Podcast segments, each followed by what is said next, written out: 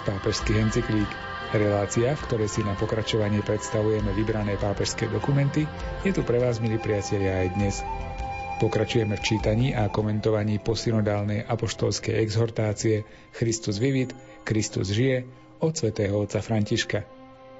Text exhortácie načítal Miroslav Kolbašský. Komentáre si pripravil duchovný otec Anton Fabián a reláciu technicky pripravujú Jaroslav Fabián a Martin Ďurčo.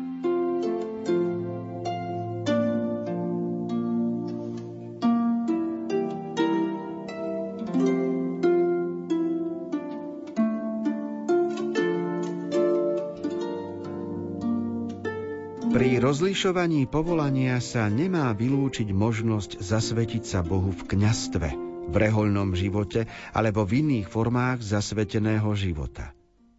Prečo to vylúčovať? Buď si istý, že ak spoznáš Božie volanie a budeš ho nasledovať, bude to niečo, čo dá tvojmu životu plnosť. Ježiš kráča uprostred nás ako kedysi v Galilei. Prechádza našimi ulicami, pokojne sa zastavuje a pozerá sa nám do očí. Jeho volanie je príťažlivé, očarujúce. Dnes však v dôsledku stresu a rýchleho tempa sveta chýba priestor na vnútorné ticho, v ktorom možno vnímať Ježišov pohľad a počuť jeho volanie. Medzi tým dostaneš mnoho pekne zabalených ponúk, ktoré sa budú zdať krásne a vzrušujúce – ale počase ťa nechajú prázdneho, unaveného a osamoteného. Nedovoľ, aby sa ti to stalo, pretože výchor tohto sveta ťa strhne a pobežíš dopredu bez zmyslu, bez smerovania, bez jasných cieľov. A tak sa premárni veľa tvojich námach. Vyhľadávaj skôr miesta, kde je pokoj a ticho, ktoré ti umožnia uvažovať, modliť sa, jasnejšie sa pozerať na svet, ktorý ťa obklopuje. A potom budeš môcť spolu s Ježišom spoznať, aké je tvoje povolanie na tejto zemi.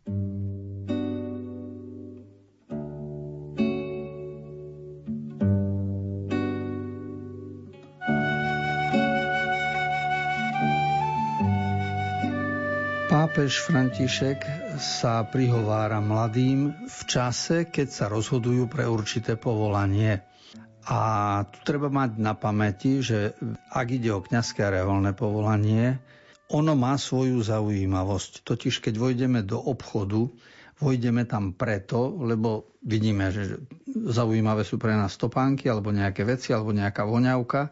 Každý obchod má svoju zaujímavosť.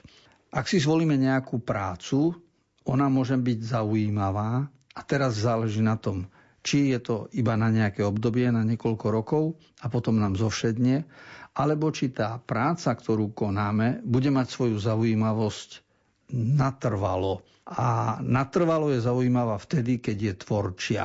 A tu je výhoda života katechétov, kňazov a zasvetených osôb, reholných sestier, lebo teológia obsahuje v sebe zaujímavosť a interpretatívnu možnosť na celý život. Čiže činnosť evangelizačná, kazateľská, katechetická je preto zaujímavá, že je stále tvorčia a preto človeka naplňa.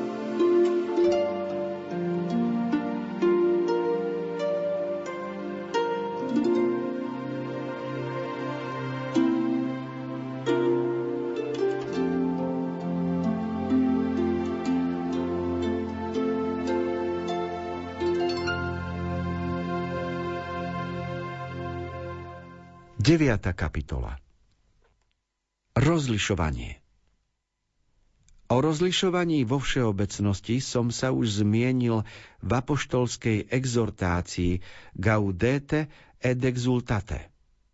Rád by som sa vrátil k niektorým úvahám, aby som ich aplikoval na rozlišovanie nášho povolania vo svete. Pripomenul som v nej, že všetci, ale zvlášť mladí, sú vystavení neustálemu zapingu – je možné pozerať sa na dve alebo tri obrazovky súčasne a byť zároveň v interakcii s rôznymi virtuálnymi scenármi. Bez múdreho rozlišovania sa môžeme ľahko zmeniť na bábky, vydané na pospas momentálnym tendenciám. A keď sa v živote objaví niečo nové, je mimoriadne dôležité rozlíšiť, či to nové víno pochádza od Boha, alebo je to len klamlivá novosť ducha sveta či ducha diabla.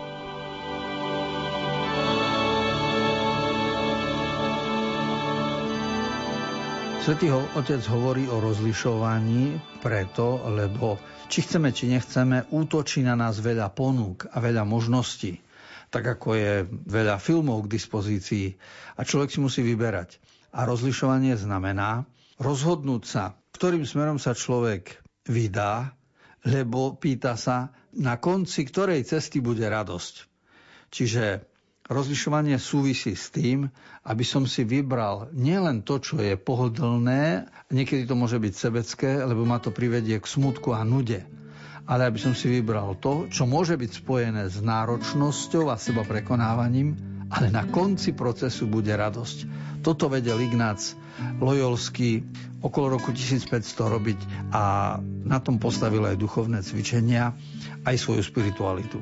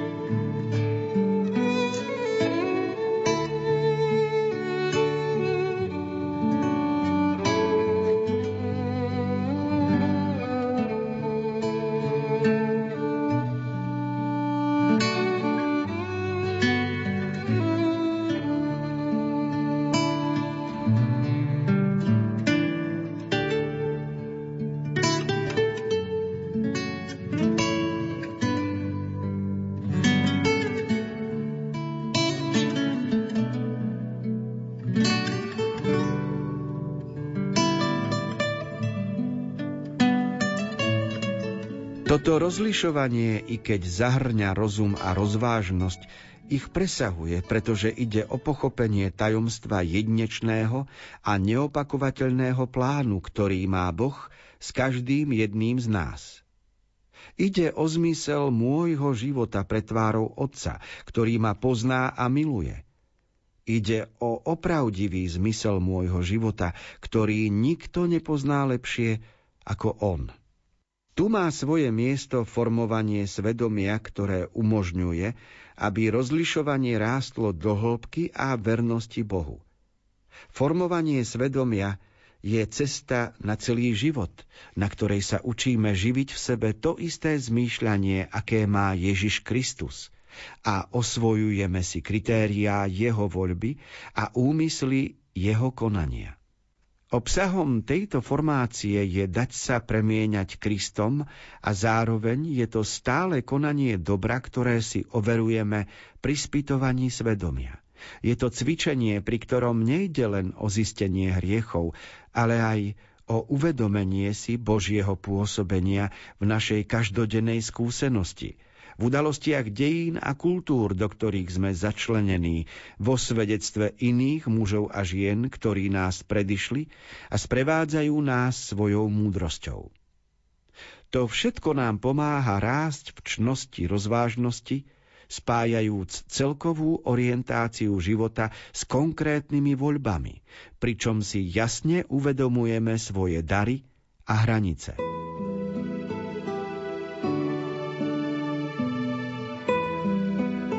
V živote stretávame ľudí, o ktorých povieme, ten nemá Boha v srdci.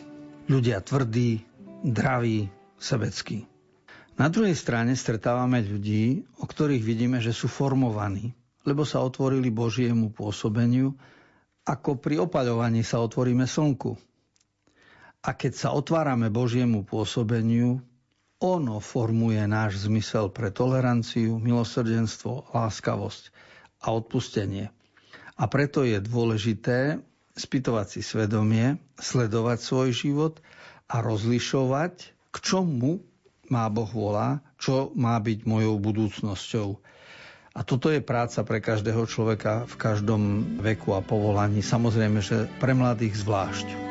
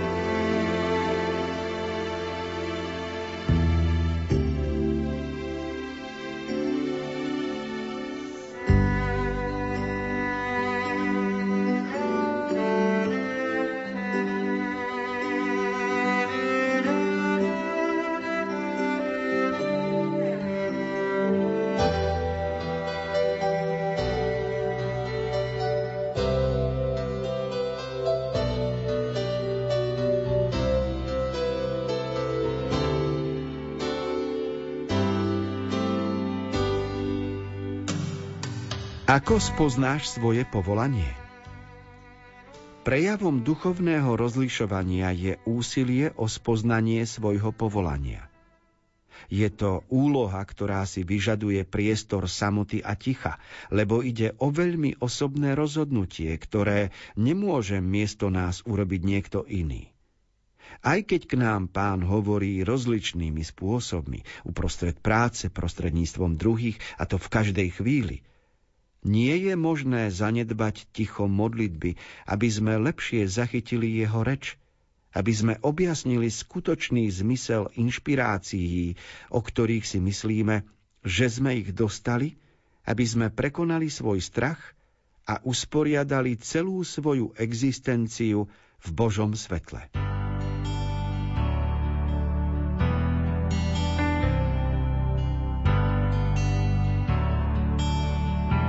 Výhodu má každý mladý človek, ak má prijať pozvanie a ísť na niekoľko týždňov alebo na nejaké obdobie do ticha, do samoty, na duchovné cvičenia alebo do nejakej formácie, pretože zistil, že deň sa dá poukladať aj inak, ako to bývalo doma. A touto školou treba prejsť, ak má človek dozrieť. Druhá možnosť je, že ak sa nevenujeme spiritualite, ale sme iba zaplavení rýchlosťou života, tak nám môže ujsť to podstatné a potom nastupuje prázdnota. A na to upozorňuje svätý Otec v 283. článku svojej exhortácie, kde hovorí o povolaní skrze samotu a ticho, v ktorej sa prihovára Boh.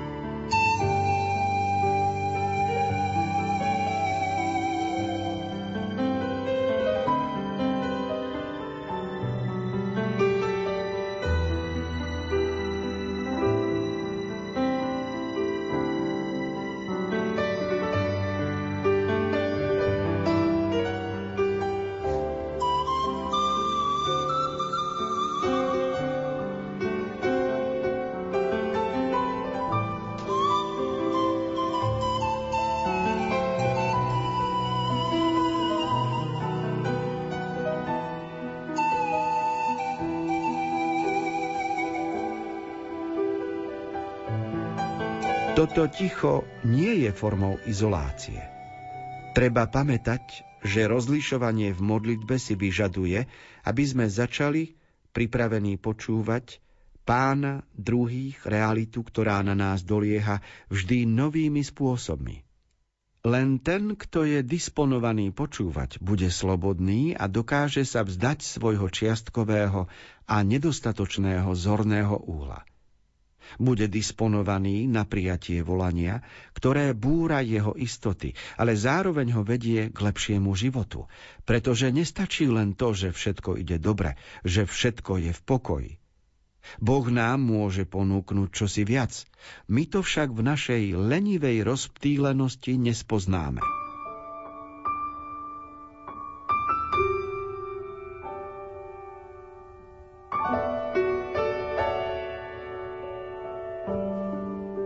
Ticho je skutočnosť, ktorá veľmi rozpráva. Každý človek musí spoznať, aký význam má v jeho živote ticho, nielen preto, že v tichu sa prihovára Boh, okrem toho, že v tichu sa deje aj určitá tvorivosť v našom vnútri a že skrze ticho dokážeme komunikovať so svetom, lebo viacej začíname rozumieť. Samozrejme, že môžeme vytvoriť si aj priestor e, hudby a plnosti okolo seba, ale je to individuálne a každý musí využívať jedny aj druhé možnosti. To, čo svätý Otec zdôrazňuje, je, že dozrievanie ako ovocie, strom a všetko v prírode potrebuje určitý čas a deje sa to skrze ticho. Preto nejde o osamelosť ani o samotu, ale ide o priestor, v ktorom dovolíme učinkovať Bohu v našom živote.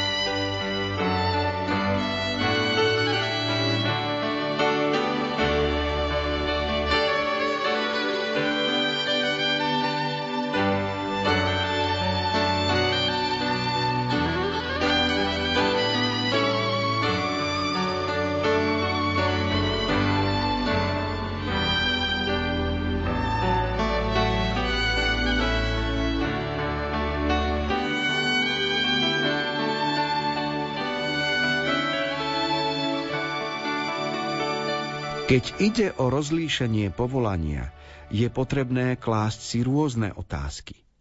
Nemá sa začať tým, že sa pýtame, kde sa dá viac zarobiť alebo kde možno získať slávu či spoločenskú prestíž, ale ani tým, aké úlohy by boli pre nás väčším potešením.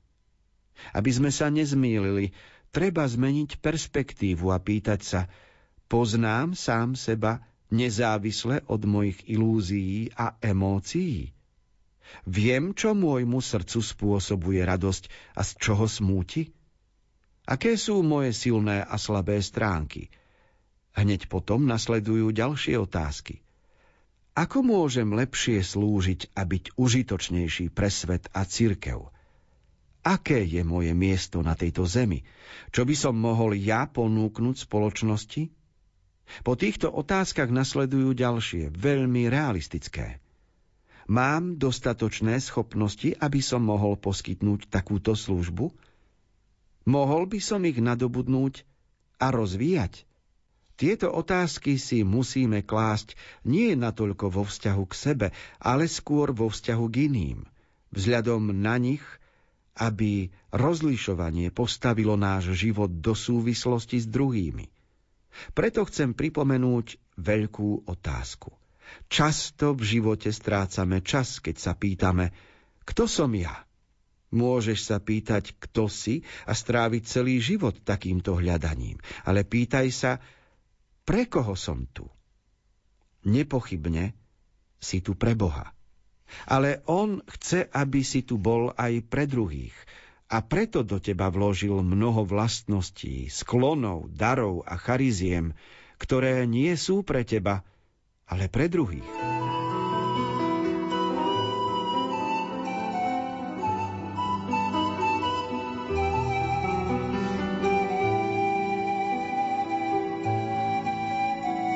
Je niekoľko metodologických krokov, ktoré človek v živote musí urobiť, aby postúpil, aby sa nezasekol vo svojom vývoji. Napríklad v otázke utrpenia. Keď sa začneme vrtať v tom, prečo je na svete zlo, prečo je bolesť, prečo je pandémia, prečo som chorý, nikdy nedojdeme k odpovedi. Budeme len vrtajúci v probléme, lebo sme urobili chybu v metóde a ten krok dopredu je začať sa pýtať, a k čomu ma týmto utrpením Boh vedie? Čo mi toto utrpenie má naznačiť? Čoho znakom je? Kam sa mám posunúť skrze toto utrpenie? A vtedy objavíme aj hodnotu utrpenia. Podobne pápež hovorí o tom, aby mladí ľudia nestrácali čas otázkou, kto som ja, čo je život, lebo budú sa vrtať celý život a na nič neprídu. Správna otázka je, pre koho som tu ja, čo mám urobiť pre druhých. A zrazu sa život posunie. Ak to pochopí tento krok, že sú tajomstvá, na ktoré odpoveď niet a sú cesty, po ktorých je naše konanie jasné v napredovaní, potom ľahko sa naučí rozlišovať a toto rozlišovanie svätý Otec veľmi zdôrazňuje.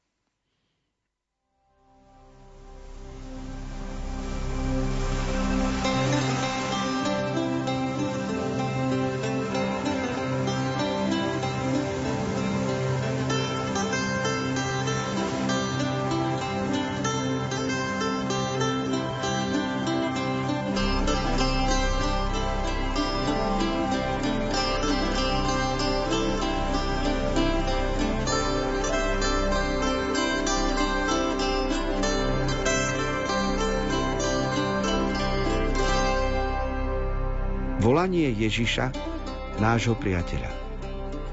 Na spoznanie svojho povolania treba vedieť, že je to volanie priateľa, Ježiša.